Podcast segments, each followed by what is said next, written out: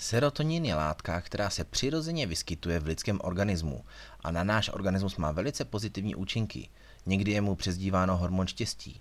Jeho množství v těle a tedy i pocit štěstí se dá díky potravě zvýšit, i když se nám v přirozené podobě v potravě nevyskytuje.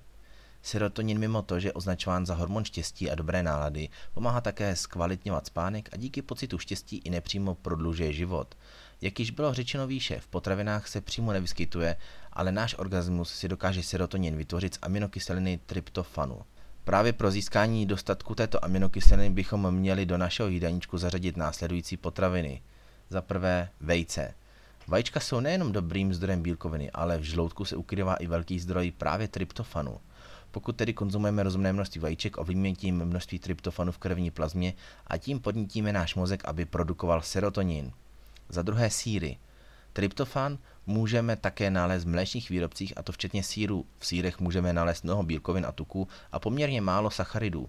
Síry jsou proto vhodné třeba k večeři, kdy nám pomůžou navodit pocit klidu a uvolnění, což je přesně to, co před spánkem potřebujeme.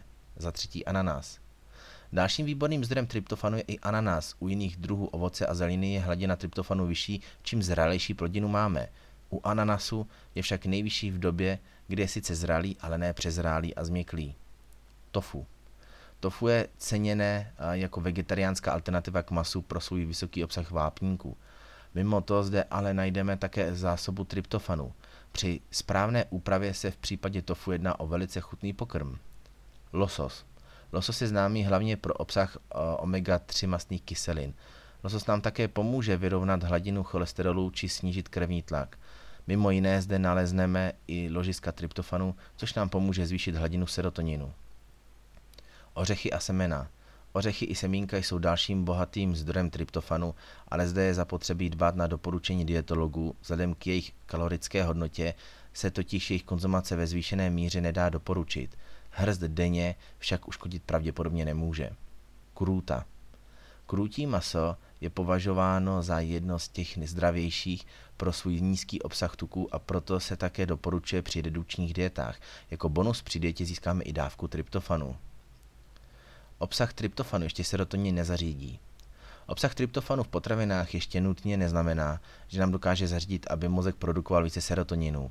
Proto je zapotřebí doplnit tyto potraviny ještě o sacharidy v podobě kuskusů, přílohy, pečiva, brambor a tak dále, které vyvolávají produkci inzulínu.